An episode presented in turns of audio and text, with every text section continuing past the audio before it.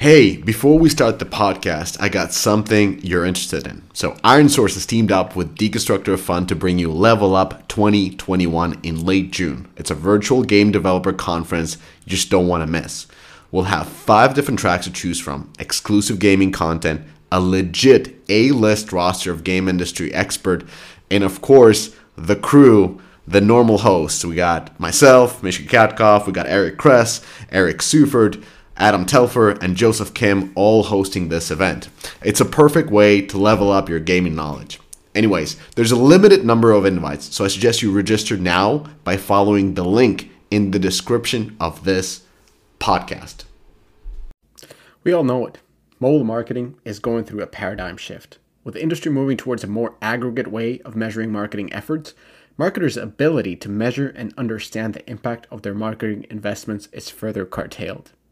AppsFlyer, though, is not sitting on the sidelines. The company has set a goal to help their customers and the entire mobile ecosystem to successfully navigate the new era of mobile marketing. And that's where AppsFlyer's latest product, the Incrementality solution, comes to play. It's a product that truly empowers marketers to gain a better understanding of the real value that their marketing efforts hold. AppsFlyer's Incrementality solution is built around remarketing, it simplifies the process of designing, executing, and analyzing incremental lift tests at scale, which previously was something that only the biggest players on the market were able to do. With, increment- with incrementality, marketers can focus on the end goal of their test without actually having to worry about the heavy lifting that comes with it. To learn more about incrementality and to read the success stories from publishers like Kabam, I suggest that you head out to appsflyers.com. This episode is brought to you by Facebook Gaming. Facebook Gaming is building the world's gaming community by helping game makers, developers, and publishers to build, grow, and monetize their games. They do, do this by providing research based insights, in depth case studies, as well as wide variety of educational materials. A recent example of this is Games Marketing Insights for 2021, a report that has just been released and is available to download for free right now. Of course, Facebook Gaming also helps developers and publishers of all sizes to deploy powerful UA and monetization strategies through a range of innovative solutions designed for games marketers in every corner of the industry. Go to fb.gg forward slash DOF for in depth educational materials, including playbooks, webinars, blogs, and reports, as well as great video content.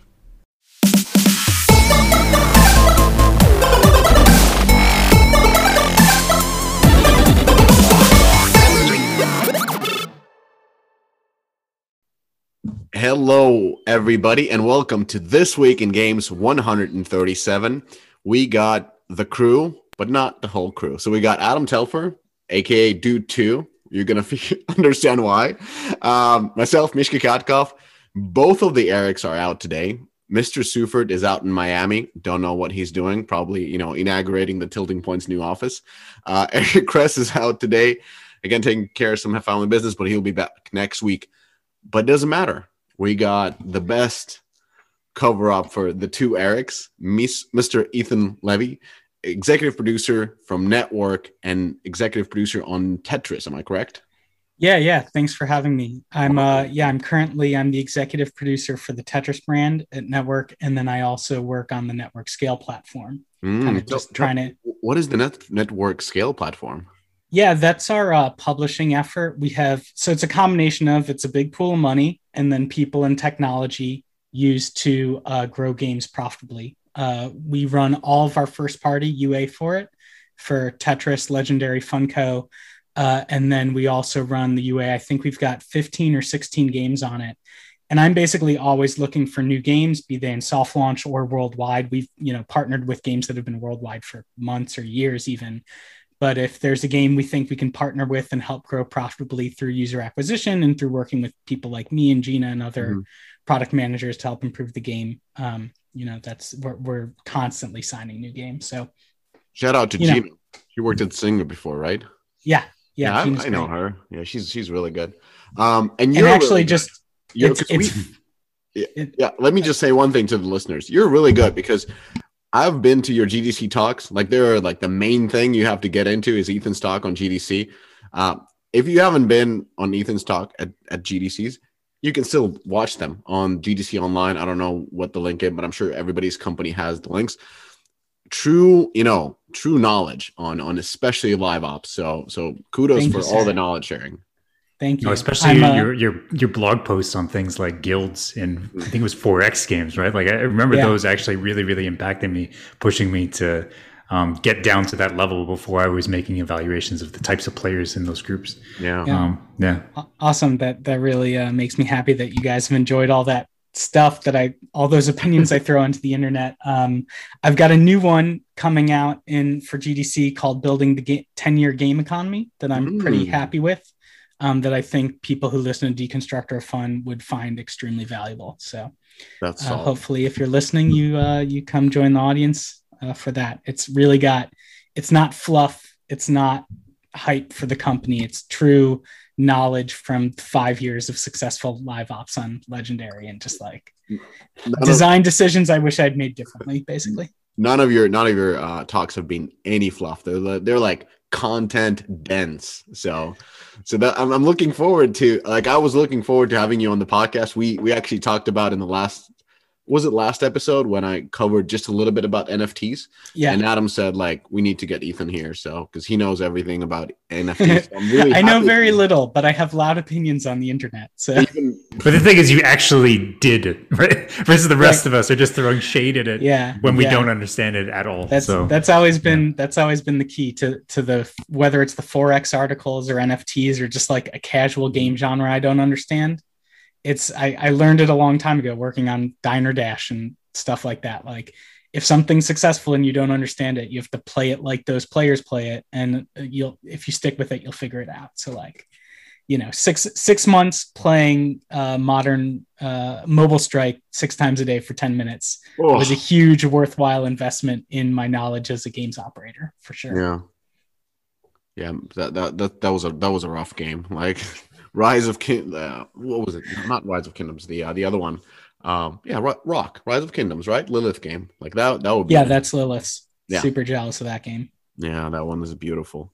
Anyway, let's let's jump in. So we got a lot of news to cover today. Uh, not a lot, but interesting ones. We're going to talk about NFTs. So it's almost like a little bit of an interview by Adam. Uh, we're going to talk about your latest Deconstructor of Fun article on how Netflix could become the Netflix of gaming, and um, just a quick sort of a early sneak peek into Lilith's latest game that soft launch, Farlight 84. All right, guys, let's guys let's, let's go to the updates. Uh, number one news, Pokemon, uh, not, not number one news. The first update of of the uh, of the episode, Pokemon Go maker Niantic is working on a real world Transformers mobile game. There was a little bit of a discussion on this. I kind of threw in like the uh, the first pitch on the Deconstructor Fun Slack channel. Uh, a lot of comments. Adam, what do you think about this? Uh, I, I think your your feedback was pretty spot on, which is, do we need another Transformers game? Um, how big is the Transformers IP? I actually have no idea. Um, I guess they still have movies. There is a ton of those movies, um, but still, my, my three-year-old's watching a lot of Transformers on Netflix. okay. So this is this is perfect for three year olds then. well, I watch it with him, but so, but as soon as we say, okay, Niantic obviously you're going to be making some sort of location based game. Um, as soon as I look at that model, we're looking at collection based games, right? Like all of the location based games are trying to build up systems that make it very, very relevant and very, very high player value to collect as many things as possible. So when I look at an IP, it's basically how deep is that bench of characters that I would actually want to collect, even just inherently. Transformers. There's also news about like a Witcher um, location-based game and also a Pikmin-based um, location-based game. Like, I don't think any of these IP really have that deep of a bench, and I think they're all just going to end up in a situation where, like Jurassic World Alive, you kind of need to design for player value in completely different ways. So I would say many of these games should be leaning into, say, the RPG part instead of being just a location-based collection game. So again, I would be trying to build a very, very deep CCRPG first and a location based game almost second. yeah, I, I I agree with that. Um, I mean, Pokemon Go is like perfect product market fit for location-based game because the core fantasy of the game and of the world is that you're this person and you walk around a magical world filled with yokai and you collect them and they become your best friends and then you go fight other yokai like so it's it's kind of obvious that pokemon go was a world smashing hit because it gave it would be like if a mobile game let you fly around like iron man. Like not not made you feel like it but actually let you fly around like iron man. It was perfect for what the fantasy is. And when we saw you know, Harry Potter, which is a giant IP, was not able to repeat that success because like the fantasy of Harry Potter has has very little to do with walking around and, and collecting magical creatures. And so I, I agree that um, probably the, the route to success is to use known free to play tactics and that the location, but you know, I think AR can be really valuable for either driving virality or for making really good u- looking ads that look unique.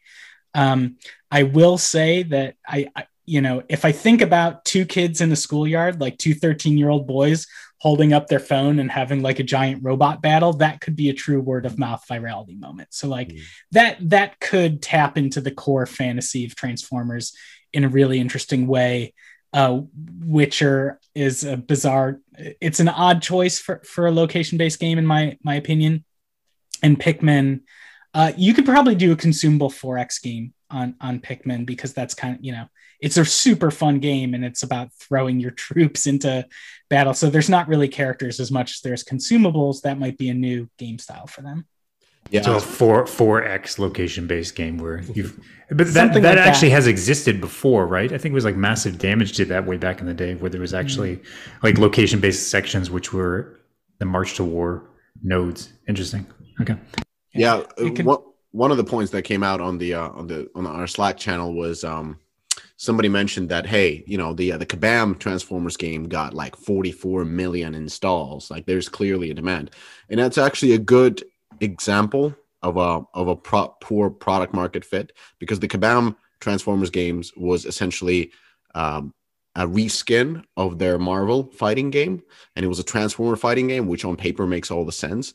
But the lack of characters was really the Achilles heel of that game because it's really hard to name more than maybe three different Transformer characters. Like there's the Bumblebee, of course, has its own movie.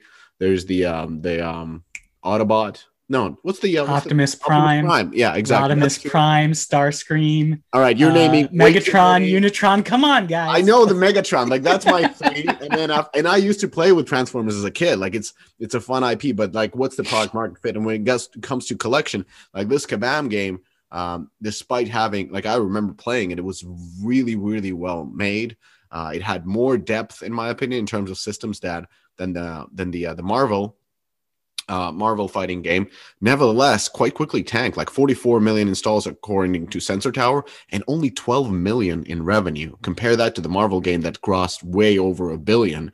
So that kind of speaks volume of, of what kind of games, uh, like what what is the uh, what is the product market fit for a Transformers IP yeah anyway now that we're t- talking about transformers so a little bit of an update on the uh, the boom beach frontiers that, that we covered last week so actually received some feedback from john earner ceo of space ape and he allowed us to share this feedback that he wrote us firstly he talked about rival kingdoms was not their last mid-core game as we said on the podcast in fact transformers earth war was according to sensor tower 22 million installs for the Transformer game lifetime, 82 million in net revenue. So gross revenue way over 100. Space Ape has done a great job on this. Likely very, very profitable, even if there is a revenue split existing with Hasbro. Secondly, he mentioned he talked about the uh, the playtest that they're going on. Primary goal of stress testing new tech. Uh, secondary goal of testing is is to test it on also on Android, and they're successful there. Thirdly, they're testing the core mechanic so they want to see how they stick around. But thus far, he gives us a day seven number, which is incredibly impressive. And um, he refers a lot in his email to Adam as as podcast dude two, mentioning that uh, the dude two is right in terms of plenty of installs and liquidity. So uh, what John talks about is is in my opinion pretty much exactly what we talked about in the podcast of, of why they're doing this type of a testing. We also talked about it being like Brawl Stars, and, and John says it's it's not Brawl Stars but similar, albeit a bit older, broader target demo. And the way Space Ape has put it, it Brawl Stars having a baby with Battlefield. Interesting. With some Clash Royale DNA. And there will be three person squads in a nine person team, less twitchy, more movement, more team clan oriented than Brawl. There's all the basic things that Brawl Stars has learned, like the auto aim, uh, there's a cover mechanic that you can see in the videos. There are vehicles, control points. When I was looking at it, and the game that I wanted to mention in the last episode was Tacticool. If you guys haven't played it, that one is is like Counter Strike meets Brawl Stars, and that, in my opinion, is a little bit closer to where where he's positioning this, like Battlefield meets Brawl Stars. Tacticool is actually the game. Like it's a it's a it's a pretty Got cool it. looking cool looking top down, much more hardcore looking looking game. Let's move forward. Uh, he mentioned the team size is currently 40, similar size than Brawl Stars team. John mentions that Dude, Dude 2 is totally right that they made the Wooga mistake of going too broad. So this is a, a interesting self-realization from the CEO. Two, what what does that mean? Uh, so Adam, it's, it's, it's, my new name, supposedly on the podcast. no, no, no, not that. What is what is what is too broad? What what did you mean? What was the Wooga mistake of going too broad? Uh, so after what was it, Diamond Dash, um, Jelly Splash, I think it was like 2010, 2011. Wooga basically said, as we move on to mobile, we're going to be going to a lot of different genres. So they tried mm. RPG, they tried um, hidden object, which they succeeded in. Uh, they also tried like simulation. They did a lot of different things. Mid core, um, it, it, yeah, mid core, core, everything really. Um, and just wanted to try out a whole bunch of things. Uh, and in the end, ended up focusing down on narrative driven games, hidden object, which is really their secret sauce. Right. Um, so I think in that time as well, everyone was really, really drinking, say, the Supercell Kool Aid um, right. and saying like let's build out these kind of green light processes so that these teams can build the game that they've always wanted to build um, and then allow those teams to make their own decisions and then that right. forced the studios to go pretty broad and that's so why something like space ape you have a lot of games in a lot of different genres so got it. So here, Space Ape is is kind of agreeing with what y'all were talking about on the previous episode, where you said they they had games in a lot of genres and not a particular core focus. Yeah, and when when and you don't, it was a mistake. Exactly. You know, he's saying that this is much more focused for them because it's in the uh, in the same uh, wheelhouse as Rumble League. That was the game that they were building for a long time, kind of like their version of Brawl Stars.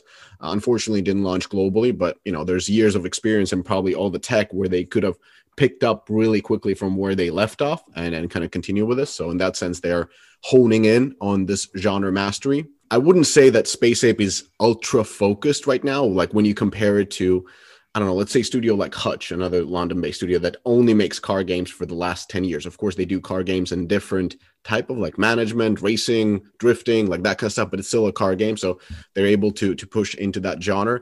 Uh, in Space Ape, like they have build and battle games that they're doing in live ops. They got that new music game that apparently is, is doing nicely.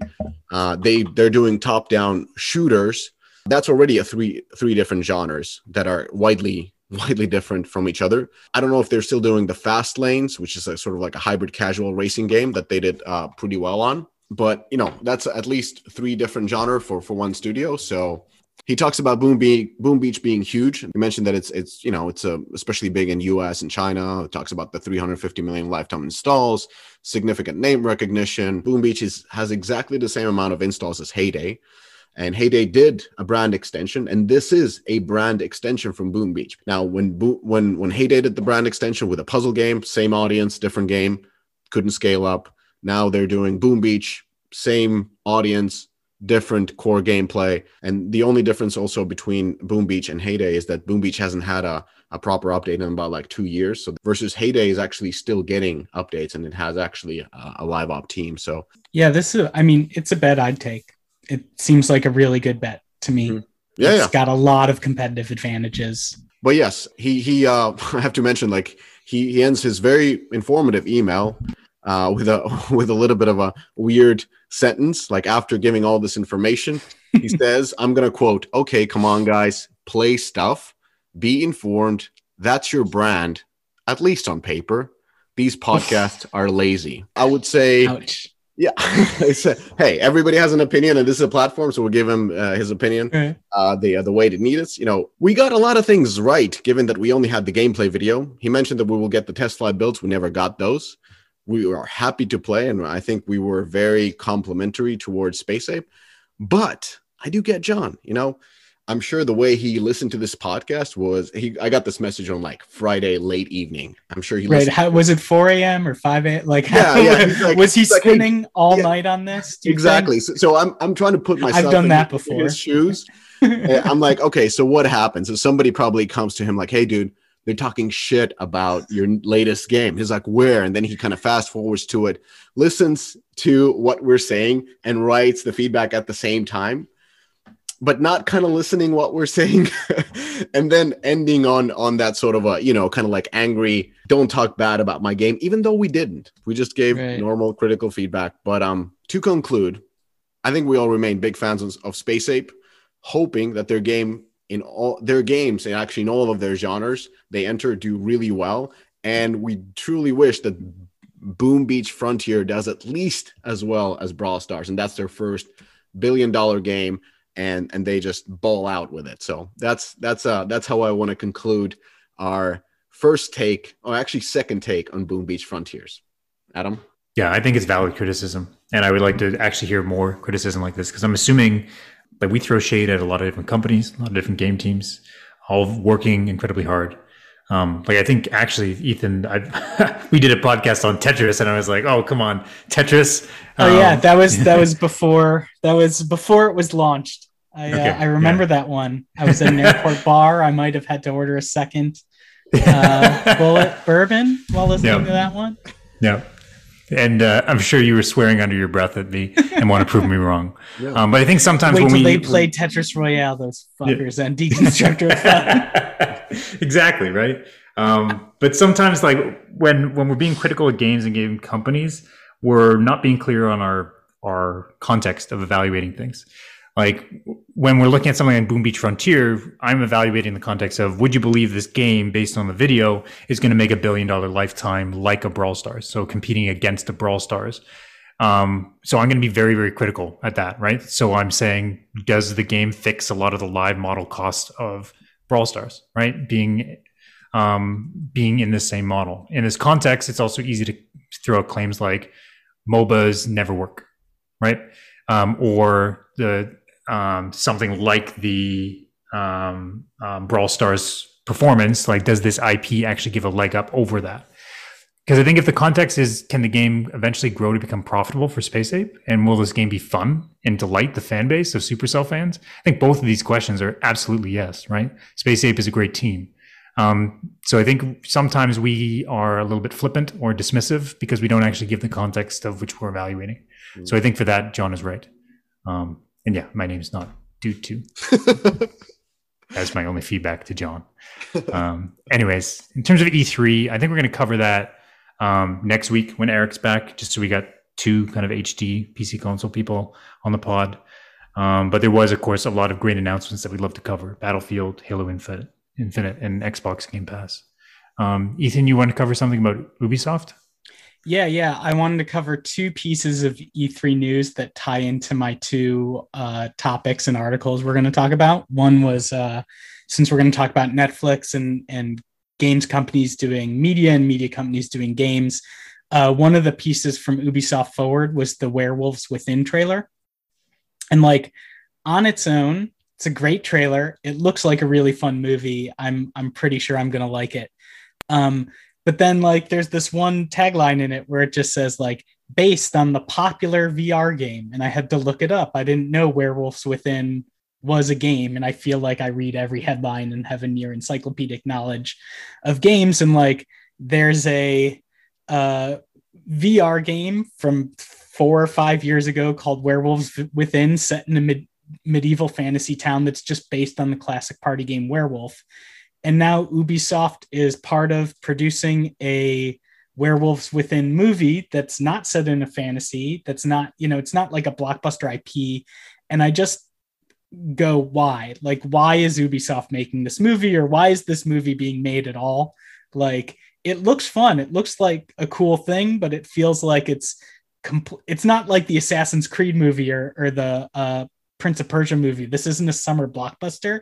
It's just like a weird thing they're doing and i just question what the strategic value of this franchise is for this movie this movie could exist without the franchise. It's just very. I think it's sometimes best to like not think too hard about Ubisoft's strategy. I mean, it feels like someone's making a movie because they wanted to make a movie, which I certainly exactly, want to make a yeah. movie. I get it.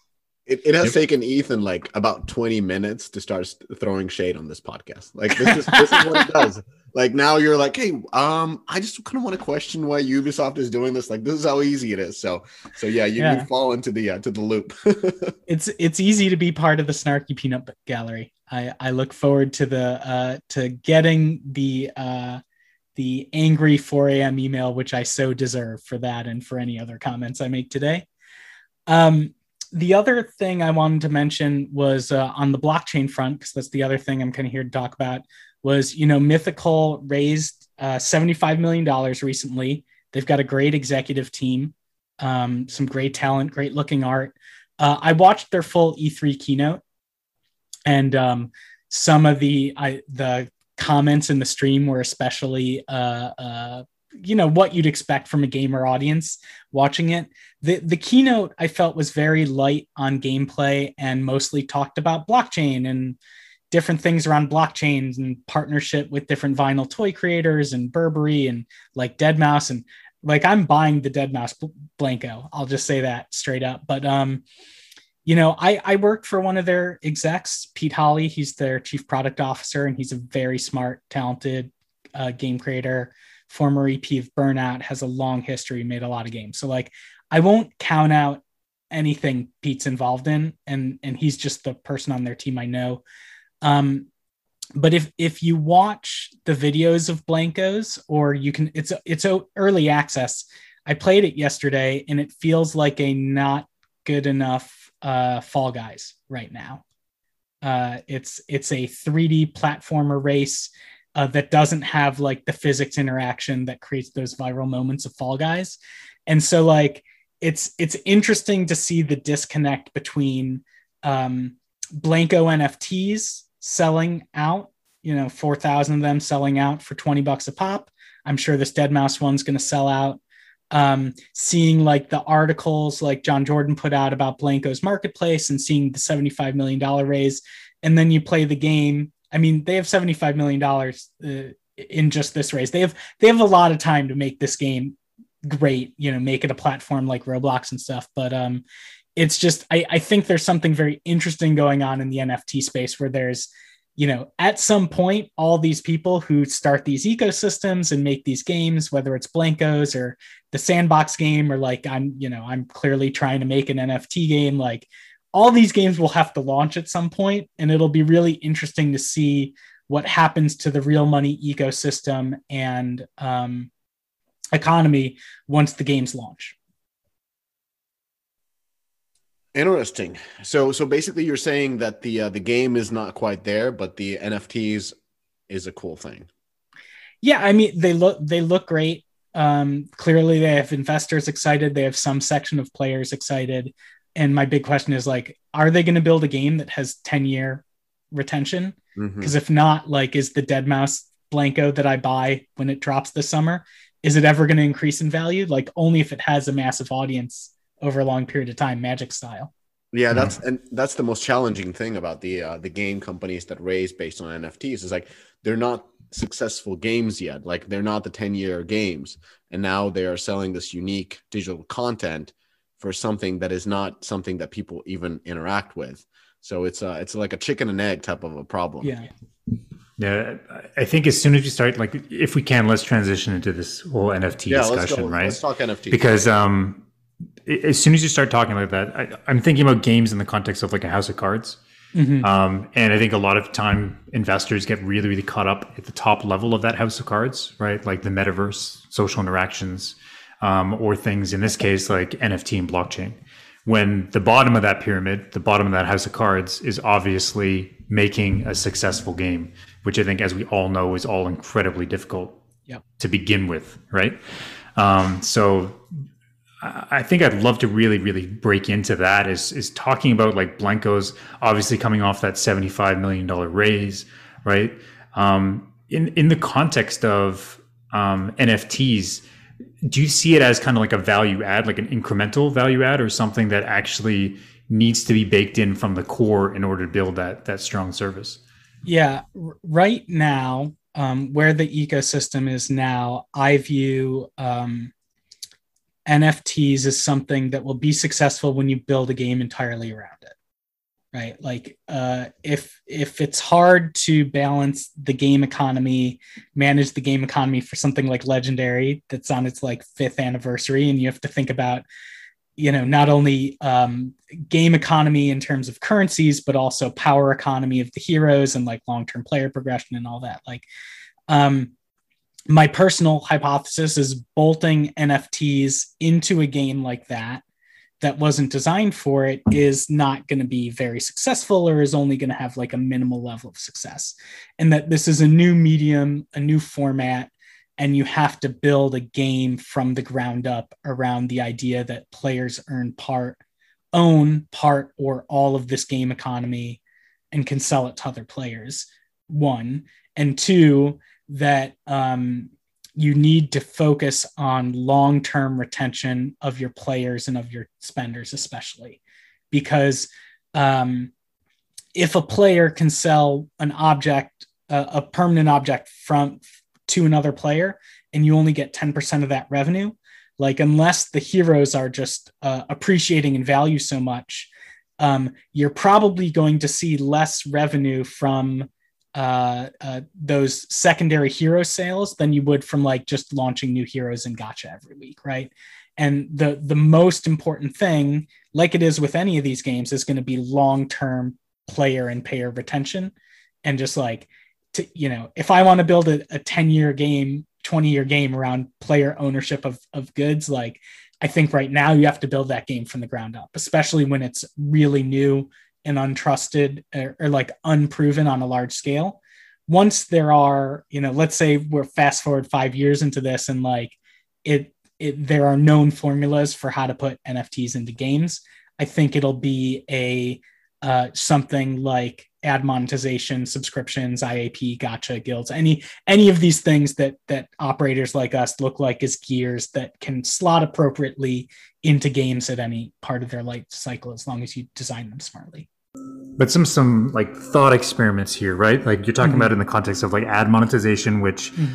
um, if we look at the transition of mobile free to play games as they added ad monetization, right? They mm-hmm. began mm-hmm. just kind of impacting um, very specific economies and in fear of inflation of mm-hmm. of key economies, right? So they found ways to make that addition work. In the case of like NFTs, I see that bottom of the pyramid still so difficult, right? Like making a Fall Guys obviously is a once in a decade type of opportunity right. when you look at the track record of Mediatonic, who built that. Um, so if I was like, say, if I was Mediatonic right now and I looked at this and I said, look, we could potentially add NFTs to this game for our cosmetic system. So it becomes just like CSGO, where you have mm-hmm. a procedural generation of cosmetics added on top of the system. And the benefit that we see is instead of selling all those cosmetics directly, we could be, you know, building evangelists because now we're actually effectively allowing players to earn money when they play our game and be able to sell the stuff that they earn uh, mm-hmm. to other players, right? So we section off a the, just the cosmetics part of my economy yeah. to be able to impact on F- NFTs. Do you think that could work? Um, yeah, I mean, I think uh, I think if it was designed and architected really properly, so like just listening to you say that, um, if I were running Fall Guys live ops and I wanted to turn all skins into NFTs, um, this to me would not be a revenue play, it would be a retention play. The idea would be that players, by earning in game or buying these things that have tangible real world value, it will get them more invested in the game and likely to stick around for longer. And I think that's, you know, that's probably a worthwhile experiment to do. Um, I would view it much like when we did the VIP subscription service in Legendary, the idea was we're giving away over a hundred dollars worth of value for twenty dollars a, a month or 25 i can't remember what the price is but that was not a revenue play we were not making more revenue from our spenders we were actually making less in order to retain them over a long period of time by by rewarding them for that spend so um, if I were to do cosmetics in Fall Guys as as NFTs, it, it would be uh, with an eye towards long term retention and not towards monetization. Th- that that would be yeah. kind of how I would approach it. So then, going further, then you're looking at a say a, a durable economy with a very mm-hmm. finite number of things. Like we can procedurally generate cosmetics, but yeah. you can't create that much variation. I'm assuming there's some sort of finite level of, of interest in those uh, in those cosmetics. And as well, if this is solely a retention play, then you're really eating into the monetization of, of the game, which is solely sold on cosmetics, right? Uh, yeah, I mean, I'm I'm not super. I, I've played Fall Guys a little bit, but um, I mean, you would still so sorry, you would still generate revenue through the primary sales of those uh, NFTs. You would want to give some away for gameplay as well. So let's imagine every week my live ops team turned out um, uh, five different skins you could earn. Um, two of those I'd put on sale. Three of those would be in-game rewards. So I'd make revenue off the the ones that are sold, and you know they would each have a limited quantity, and uh, then I would generate secondary revenue over long period of time from the secondary sales. But the the idea would be let's say i'm making less money through that mechanism than i would through just selling these skins through gacha or some sort of gacha plus you know uh, crafting mechanic. Um, and i'm sacrificing that early revenue uh, under the idea that i'm going to keep people happy for longer and thus make more money from them in the long term which is yeah. you know generally where i'm especially in this post idfa world like where it's only going to be harder to acquire spending players. Um, I personally think that uh, long term payer retention is like the thing to optimize for and the thing to focus on, and not you know daily revenue targets or monthly revenue targets. And, but in you know, these not, in, in these worlds as well, like the NFTs, you talked about like the take that are they still taking like 10% of each one of these transactions back to the developer? Um, well, I mean, it depends, right? So, like that that's the promise of NFTs, or part of the promise of it for creators. Um, so imagine, let's say, uh, uh, um, uh, Fall Guys did a, a skin creator program where if you submit a skin and we release it in the game, you get half of all royalty revenue on that skin forever. Um it's half of and the royalties 10% so like one there's no industry standard. Um so like for example i'm i'm about to sell nft collectibles for legendary on the website OpenSea as, as a as a experiment. And i was looking at OpenSea and Rarible. And theoretically or like the pr promises that uh, we will get whatever royalty we set of secondary sales from those forever now, here's the thing the whole promise of NFTs is that they're decentralized. So there's nothing preventing a person from taking an object on Rarible and selling it on OpenSea, since those two sites actually support that interconnectivity. Um, I can't take a, an NFT, it's not truly fully decentralized yet. I can't take an NFT from Rarible and sell it on Foundation, right? I don't think. Um, um, and also like I could sell it directly to a player. There's nothing preventing me from transferring it from my wallet for to your wallet for a Venmo payment, right? Um, anything. So like if you sell something that was minted on OpenSea on OpenSea, if your if your consumer does, you get the royalty. If they sell it off of OpenSea, which is kind of the whole point of it, um, it's not built into the smart contract. It's not entirely clear to me uh, and I don't think you'll get that secondary revenue, right? So, in the case of Fall Guys, are they on a public blockchain or a private blockchain? Like um, the the way they ensure that the current with the current tech um, and the current platforms, the way they ensure that they get a, a, a revenue, a royalty revenue on secondary sales is really operating a private blockchain and only allowing players to sell amongst themselves on a Fall Guys owned marketplace right? Which is you know that's what wow. NBA Top Shot yeah. does, right? Like I can't but, take my Top Shot moment and sell it to Mishka on Open and auction it on OpenSea. I yeah. can only sell it on the the Dapper NBA Top Shot marketplace. So there's a there's a there's a difference as yeah. far as I understand, right? Like I'm I'm actually a pretty new convert, and there is a lot of stuff to understand in this space. But as far as i understand there's no actual standard of recurring royalty revenue forever on nft objects Wow, because that starts to challenge a like the whole decentralized nature of blockchain, if that's true, right? Obviously, we, we would need to figure out some experts and see if we could challenge that, because I'm assuming like a lot of this charge is around this decentralized ledger, Yeah. right? To allow those types of, of transactions to happen. But then as a developer, like it, say say if I'm Mediatonic again for for Fall Guys, right? What's the the difference of say um, in a world where they hadn't been acquired by Epic, they built this thing on Steam and use Steam's marketplace, which obviously is a very centralized service, but one where they can actively control, shut things down, make things work in the case that their economy starts changing, right? Yeah. um yeah to me um, so my my uh personal opinion right now is that the um key thing that nfts and blockchain bring to the table is consumer trust right? I don't know what like um the whole reason i got involved in nba top shot like when when executives and vcs internally at N3TWORK were talking about it and trying to get me excited about it i was like not I have not been on Team Blockchain for the past decade, right? I was like, no, blockchain for gaming is stupid. I'm not going to have anything to do with it. This is a waste of time.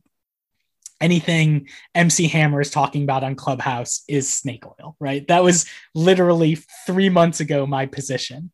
Uh, and then, you know, uh, Neil said, like, just go play Top Shot. Go do Top Shot for a couple days, sniff around, see what you you find. And I live out in South Carolina, right? I'm not in Silicon Valley. My dad friends are normal people. They're not, they don't live on the internet. They're not VCs and they're not entrepreneurs. They're just like normal dudes. And so I'm swinging, swinging one of my kids, and one of my friends goes, Hey man, have you heard about this NBA Top Shot? My brother in law has this account, and the account is worth $15,000.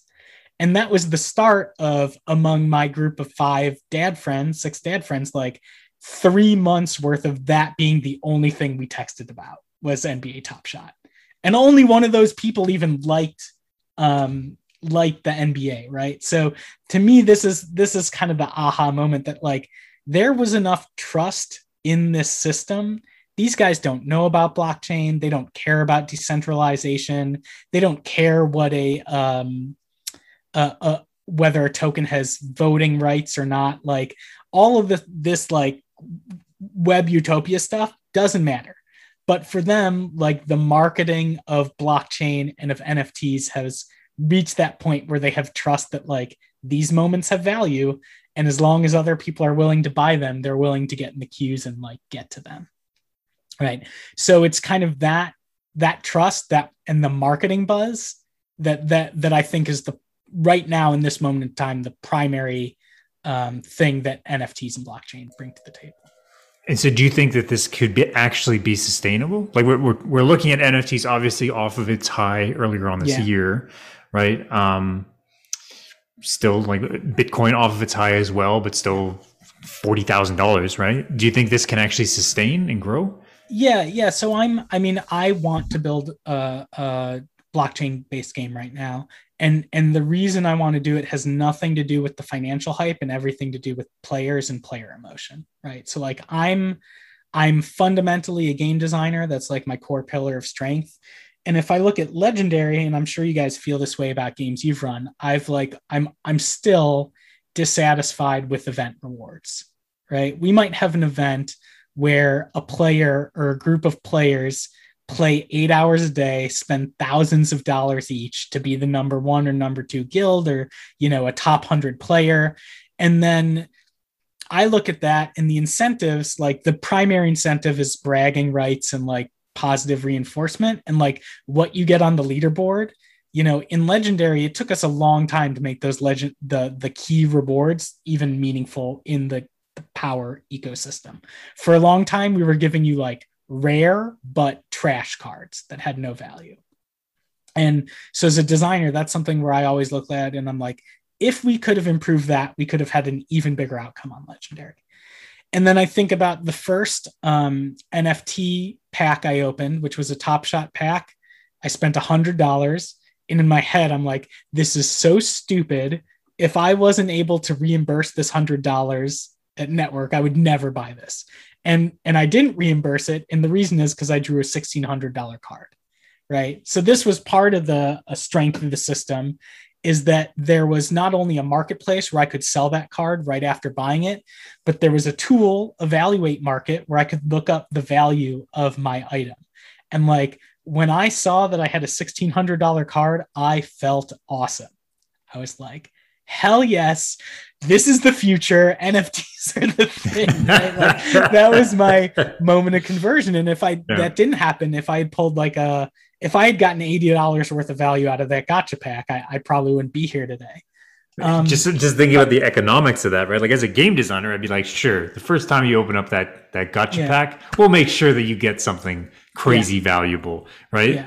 But like you're you're talking about like th- this can was, only happen when this is going up, right? Well, that that was pure randomness. But so my my theory right now is, um, if I can make you play the game and get a hero, and that hero has real value, you know there's a market you can sell it on or you open a gacha pack and you get something with real value or you win an event or get like a rare drop in an event and you get something it, it almost to me doesn't matter if it's a cosmic lebron james worth $200000 or it has a $10 resale value if you get something and you know that there's only one of them in the world or two of them in the world and own it you're going to feel awesome and it's hmm. that emotion. Even, even if it's just like a string of numbers attached yeah. to the LeBron James, and there's a lot of LeBron James obviously out there. It's just you're getting yeah. this string of numbers m- More, yeah, more, more thinking about it in like the CCG space because that's that's obviously kind of one of my expertise. Is like, um, if I make a game that's not like Puzzle and Dragons or Legendary, where you're earning hundreds and hundreds of cards, right? You're just uh, every moment, but like cards are scarce and rare and when you own one it's like oh this is one of 4000 and only 4000 of this will ever um, exist or only two of them will ever exist and i get to choose what i do with it like i think you'll feel really awesome right i i already know how to embed utility that people value into digital collectible cards and now i think i'll make them feel even cooler if they actually own that thing and they're able to trade it or sell it or just hold on to it. And so only, that's only if you can why... effectively say procedurally generate that content so that that's even possible, right? Like if you're talking about a Hearthstone thing where you have to on day one have tens of thousands of different cards that all have different utility, right? Yeah. You, you need I, a way to be able to actually procedurally generate that effectively. I, I think you're going to have a lot harder time running uh, Hearthstone or I mean, the the way I would think about it is that you're you're um, you know, when you would play Magic, when back when I played a long time ago, there was unlimited, and then there was you know the expansion sets, and like unli- any card in unlimited would be printed an unlimited number of times. So I think if you were to run a Hearthstone, you would have to have some set of cards that could be earned with with no you know endless issue that had utility that you could build good decks about around and then you would every time you made an expansion pack it would be a tough you would need to release enough cards in that set so that every player in your audience has an opportunity to get some of them um, but you would have a limited issue. And some of the cards like rare cards would be truly rare. And they might not even be the best card. Like they might not be great tournament cards. But if there is a game with an audience like Hearthstone and there's an expansion pack and there's a card that there's only 50 of, somebody, you know, there are 50 people who are going to value it just for collection's sake, even yeah. if it's not a Black Lotus or a, you know, a card that has ridiculous OP value or utility in a tournament format. So my, I guess my last question here then is around kind of the future of NFTs are obviously tied to somewhat say procedural generation of content or cost effective generation of content and rarity systems. So obviously loot boxes are getting heavily more heavily and heavily scrutinized um, as well, especially when there's a cash output from that yeah. random generation system. Can NFTs still exist if regulation comes down and prevents these types of systems? Um, yeah, I think so. I I, I don't want to tip my hand too much because I think I've got something really unique and like some unique insight I'm building a concept around. But like, I'm I'm trying to build a CCG with no loot boxes in it. Um, and I think that game is a hundred million dollar business, a year business without NFTs. And with NFTs, I think it could be like a 500 billion, you know, million to a billion dollar a year business, like in success. Yeah. So I, th- I think that there is, um, there is a way to uh, uh, monetize uh, free to play games without loot boxes. It'll it'll just take uh, you you and still give players the emotional payoff still generate significant revenues. You just we just need to find new game systems. So i feel the same way about that in non nft games as, as i do in nft games. But to peel back the curtain a little bit because i'm assuming you want to hold that a little bit close to your chest. Yeah. Like you, you take out randomization.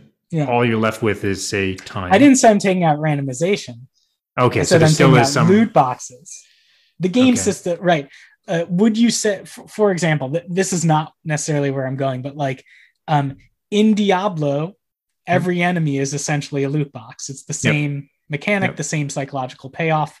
Mm-hmm. Um, but you're not buying those loot boxes. Yeah, yeah. And you so can, you, are going to that that next step. The same thing that say Diablo Immortals just did, which says, okay, we're not going to sell loot boxes, but we're going to sell you you know rift keys that give you access to an area which gives you better loot and the loot itself is still randomly generated You're just adding yeah. a few levels of indirection that hopefully government officials are not listening to this podcast and can, and can say okay well it's not a box yeah. so it's probably I, fine. yeah exactly i think there are innovations beyond blind packs or even systems that kind of exist right now and maybe we're just not using them the right way um, okay yep so I, I won't dig in any deeper and i think we've already like Eric Kress is probably already like turning over in his Hawaiian vacation, um, saying we're spending too much time on blockchain.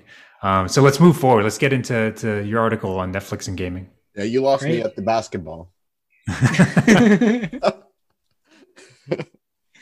Got it. Um, yeah, so uh, let's see. I'm really excited. I was really excited to to post a piece on Deconstructor of Fun uh, for the first time. I hope people in the audience liked it. And, you know, Mishka kind of asked me for like a three paragraph newsletter piece, and I turned it into a 4,000 word master's thesis on Netflix and gaming strategy. Um, I just like writing, I guess. I like having loud opinions on the internet. Um, but, you know, a couple weeks back, there were articles about uh, Netflix uh, looking for a games executive and wanting to build a um, Apple Arcade like service. Um, this was first broadcast by the website The Information, which is like a paywall kind of rumory news site, as far as I can tell. So like this was a nice nice piece of bait uh, for game developers at least.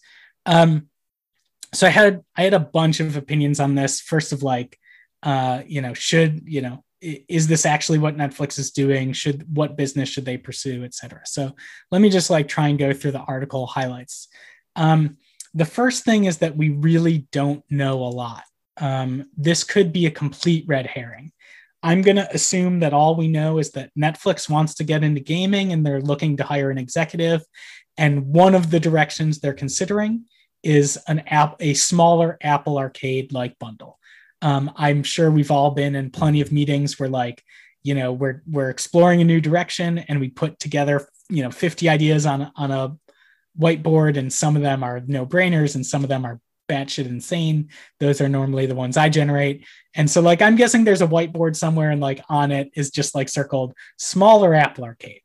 Um now, but I think I, I'm guessing, I have no insight here, but I'm guessing that their direction is not set in stone.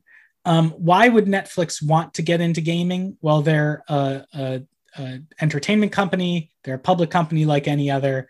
They want to grow top line revenue. I have to assume at the end of the day, uh, it, it would not make sense to invest as much money as they'll have to invest in gaming to make it work, unless it was to at some point generate revenue. It could be directly generating revenue, right? Like they could make a Stranger Things game or co-develop a Stranger Things game, and maybe that game generates fifty million dollars a year for them, or maybe not.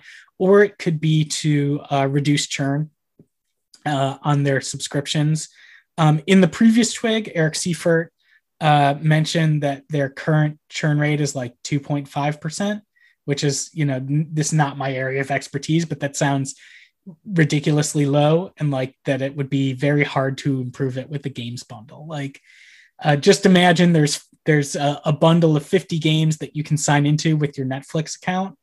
Um, if i'm done with netflix because i've watched all the shows or like there aren't hit shows around is is access to a stranger things game or a bridgerton game or a Zack Snyder's Army of the Dead game like is that really going to be the thing that keeps me around for another couple months for $15 like that just it it doesn't seem credible to me since it's an add-on. It's not part of what we come to netflix for. And so like i don't i think any any if you're trying to justify a games business with a multi hundred million dollar investment for the idea of reducing churn like you're just playing a spreadsheet game um, that is going to be very hard to, to prove the payoff.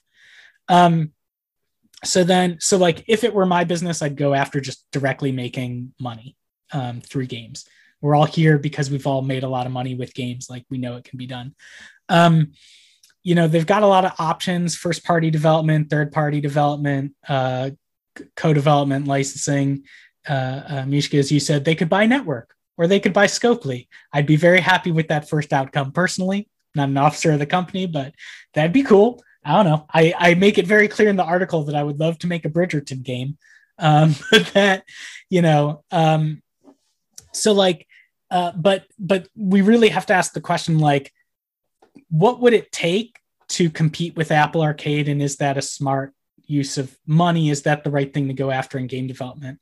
Um, I have a back of the envelope calculation just pulled completely out of my ass in the article where I suggest that to have half the game content Apple Arcade does, right? Like, let's assume Apple Arcade's going to have 250 games on it when this game come when this service comes out, and it's anchored to a price of five bucks a month, which is like there are a lot of great games on Apple Arcade. I'll just cite Cozy Grove, uh, Necker, uh, Barista, and uh, what is it, Spire Spire Blast. Those are all great games. Sayonara Wild Hearts. Like, there's like an overwhelming amount of value uh, for five bucks a month uh, for me at least. Uh, it's almost part of the challenge of, of playing Apple Arcade. But if you want to um, compete with that, and let's say you want to launch with half the number of games, you're looking at like hundreds of millions of dollars. I'm I'm estimating like 250 to 300 million dollars, and that's going to come from a combination of like picking up games that developers already have and helping them finish it. It's going to come from uh, making kind of like an average game, you're going to have a bunch of bees in your uh, system. I was guessing like two bi- two million dollars a game for that. You're going to have some tentpole games. Let's guess those are going to be like ten million dollars a game. You need to run a publishing org. Uh, you know, to coordinate all those games, you're going to need to do marketing for the launch and you know sustained interest in that platform, and you're going to need to continue paying your successful developers for live ops and incentives. Because if this is a subscription business, you need to retain players the same way we do right now. So, like in the article, I'm saying like this is going to cost like $300 million a year for like three years to even hold a candle to the content Apple has. Plus, you're competing for the same developers that Apple is that Google is for the Play Pass, that Scopely is, that N3TWORK is with the N3TWORK scale platform. Like there's a finite world of developers out there. I mean, it's it's huge, but still, like this this overall as a business does not. I don't. I I can't build a spreadsheet that I would believe in where this uh, plays out. Right? It does. It just like doesn't tap into their advantages. Um, and then one thing to think about is like what what are the Netflix IPs? Um, do they have an IP advantage that could help them out in mobile? Um, first of all, I'm I'm not a TV person. None of us are. So like I don't know um, how all these deals are done. But like a lot of the shows on Netflix, even the Netflix originals, are not. I don't think those are IP Netflix controls, right? Like Voltron is a Netflix original. Can they make a Voltron game? I, I don't know. Can they make? They have Transformers originals. Can they make Transformers or He Man? Or or would they pay the same licensing costs that any of us would if we went after it and similarly like bridgerton which i love and i think you can make a great otome bridgerton game like uh, if i was at pocket gems and I'm the BD person at Pocket Gems and I'm not trying to get the exclusive rights to Bridgerton, I, I don't know what I'm doing, right? Like that's a great story based IP for an audience that we know works, right? But like Shondaland, I think owns Bridgerton. Like I don't think Netflix had their name on any of the Narcos games, right? So I think a lot of these deals are distribution deals that don't necessarily come with IP rights. I would love for someone to educate me on that, but you know, uh, uh, to the to the point, Adam, that you were making earlier about like IPs that are great for mobile games. You know, is Umbrella Academy their number one superhero show great for uh, mobile games? Not yet. Maybe six more seasons and a lot more characters. But you take a kind of like B level uh, IP, like a, a single A IP, Disgaea, right? Like Disgaea, which is like a niche Japanese RPG, is a great IP for um, for uh, free to play mobile games, right? It's it's a game I own. I, I was actually playing Disgaea on the Vita two months ago. After talking about it with one of my friends, it's like the type of niche I'm into. And Sensor Tower is estimating twelve dollars per US install from Disgaea so far, right? Those are just great numbers, right? I don't I don't know why I'm not seeing more UA ads for Disgaea, but like Boltrend has a bunch of those IP that they've brought to market that are great. And I just don't think like the Netflix IP feels like it's um, branded escape room IP and it's not hit mobile game IP. Um, so sorry, branded branded escape room. yeah, yeah, dude, I would play Stranger Things escape room for sure. But like, but like looking at all these paths you outlined yeah. in the article, right? Yeah. Uh, I constantly just am coming back to what the baseline is for Netflix, which allows them to focus, which is licensing, right? Yeah. Like they they continue to build out the interactive content, which works well within their app. Yeah. As soon as they start getting into games and start offering a platform, they can't offer it an app because first party would, you know, kick them off the platform. You're not going to come onto our platform side side load an app and then allow people to play games within it that they're not paying on our own platform, yeah. right? So then as Netflix, you have all this IP that you need to focus on building up. Yeah. Why build a games division when you could license that property out? Yeah. Go low risk and then take all that cash you could be spending on building more content. Yeah, that that's ultimately kind of the the conclusion of the article is like I think it, I think that Netflix so I think their unique advantage is that they have a cradle to grave relationship with their customers, right? My kids have been introduced to Transformers, My Little Pony, Power Rangers. Like they will be introduced to Lego, to Jurassic Park, to Bar. They've been introduced to Barbie. Like Netflix is spending millions of dollars creating brand value for other people, right? And my kids, they're three and five. They're going to be in a Netflix house watching Netflix content for 15 years as long as netflix creates me or keep, keeps me with with uh you know mm-hmm. uh, acquisition uh, bridgerton and um what you with an acquisition network um but i i think that i don't understand why they are not building more brands that they own starting with their kids programming, right? Like, why spend $200 million making Jupiter's Legacy with live action actors, like the most expensive show that's only going to get more expensive each season, right? What they should be doing is saying, we want to build the next Avengers. How did Avengers start? Well, it started with a comic book. So let's do the equivalent of building comic books, but with animated content. And like, if I were Netflix, I would not spend, I think putting $200 million into gaming is premature right now because they need to build the brands that can build that licensing business that will service not only gaming, but toys, books, comic books, plushies, paper plates, balloons, t-shirts, right? Like all this stuff. Like I, I, why, why are they building brand equity for Transformers when they should be building it for Netflix bots, right? The way things are going right now, I watched Transformers 30 years ago. I'm watching it now with my son. And if Netflix doesn't change anything, if they keep building brand equity for Hasbro, I'm going to be watching it 30 years from now with my grandson or granddaughter, right?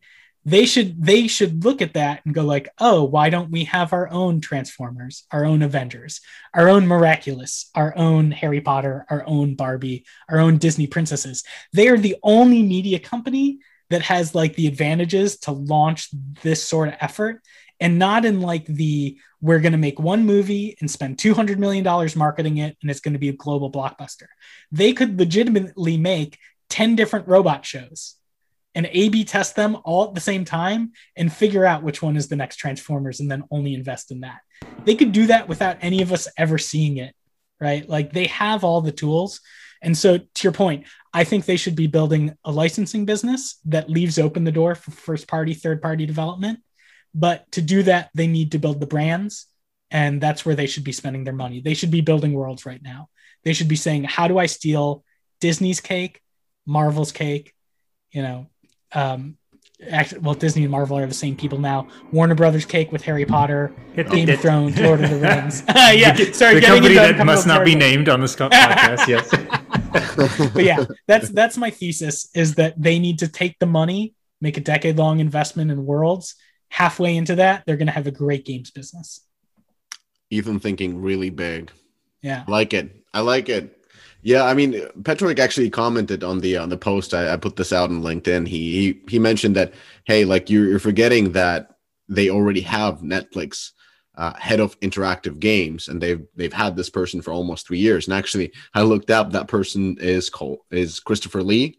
He's a, actually a former CEO of Mass Entertainment, and at Netflix, according to LinkedIn, he's led highly successful partnerships with Fortnite, mm-hmm. Rainbow Six, Watch Dogs, Far Cry, Free Fire, and Dead by Daylight. And he also mentions that develop, they're developing original games based on Netflix IP in co- collaboration with showrunners, talent, and developers. Yeah.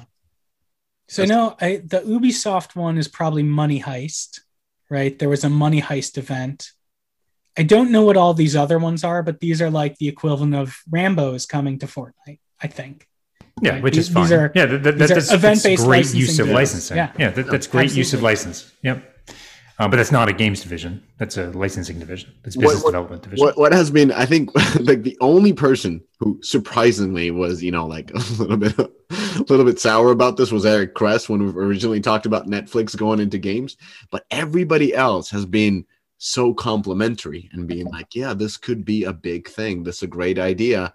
Please hire me. This is a great idea. I, Everyone like, just wants that Netflix money. Yeah, and and I I, I was kind of like I've been looking at it from the side. I'm like, damn, like Netflix has a really good employer brand value and and all of that. Like people are very positive towards the company and and seem to be very eager to to work there because i remember eric said who wants to work at netflix and we were all like um they have a, yeah they have a great culture right like i've got like three of the books behind me right about their culture the yeah. no rules rule like that's a fantastic book and then like you know so it was a it was kind of weird but i would not want to work for netflix in the context of trying to build a gaming division ah. under a culture that is directed towards media right? It's yeah. the same problem that Eric brought up around things like Amazon, right? The Amazon culture is actually counter to productive game development, even though it's a great company filled with incredibly smart people. Yeah, but their culture, the the way I inter- interpreted from the book, like especially the case of um, that documentary movie, um, what's the, the the the steroid movie? God damn it, uh, Icarus yeah they, they kind of detail that in in their uh, no rules rule book of, of making the decision to purchase icarus uh, for a very high number which was um, much more money than than other documentary movies would cost almost like double. And the person making that decision with the context that they knew pulling the trigger on that and becoming a successful that kind of puts the the um the element of the culture around individuals making big decisions. Um, and that is possible in, in this type of uh, environment when they're entering a new market where somebody who is hired for this position actually has the power to make the call versus bringing in a bunch of executives and asking their opinion on something that they don't understand. Yeah. I mean, I think to me, the, the Amazon gaming to date lesson is like um, all, m- all the money in the world won't necessarily make and and all the key executives of the world, right? Like I used to work for Rich Hilleman. He worked for Net, uh, Amazon Gaming. He's a great games executive. He helped build Madden for Christ's sakes, right? Like, and he was just one of many people. Like, um, it, it money, money, and people alone it's still it gives you a leg up but the games business is a really really really hard business and i think whether you're amazon or netflix or you know any any uh, giant media company uh, i think the key question is like what is our competitive advantage and how do we exploit that to be better at games than anybody else right? Yeah. like otherwise you're just competing in the same business where like your marketing dollars networks marketing dollars wb's marketing dollars they're all competing for the same eyeballs right? So like what are your advantages that take you out of that uh, uh, because otherwise it just comes down to your skill versus someone else's skill. It's the, the same game anyone else is playing just just with a different funding source yeah, the, the fundamentals are people, resources, and luck. The, the, those are the three things you need in games business, and you can't, you know, count out the, the last one. It is very, very important, but of course, it doesn't. Luck alone doesn't doesn't give it. You have you have to have the right people and the uh, the correct resources. Ethan, what a fantastic guest!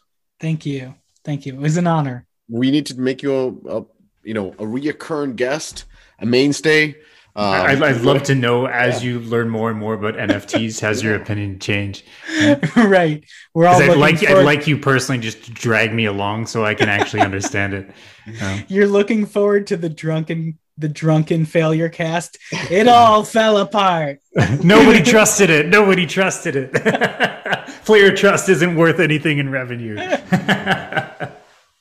Okay. Yeah, no. If uh if uh if this turns into more than an r&d project but actually like the next big thing that i invest my time into i'm absolutely happy to come keep coming back and uh, tell you what i'm learning on the forefront of game monetization what do you know about metaverse no, come on. Let's not get we have, I'm sorry, I have to get my baby up from her nap. I don't have another hour. Maybe, maybe, maybe a few, few weeks on that, and and just come on in and just you know make us a believer again on on, on yeah. something that uh, it's not like we're not believers. We're just you know naturally skeptical. We're we're yeah. like what dozen years, fifteen years in the industry.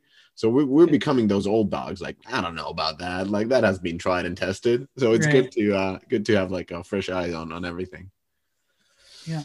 Yeah, thanks so much for having me, guys. I really appreciated it. It's a lot of fun. I love shouting my opinions onto the internet. Good. Not to get too much hate back from them. Ah, uh, just just take it. Just take it. Just take it. Just take it. Smile back and say thank you. And thank you everybody for listening. Keep the feedback coming. We truly appreciate all the feedback. Read it. You know, if you want us, we can publicize the feedback. If you don't, we'll just still read it. Thank you for it. Improve, and and so forth. Anyways, Talk to you guys next week. Bye. La, la, la,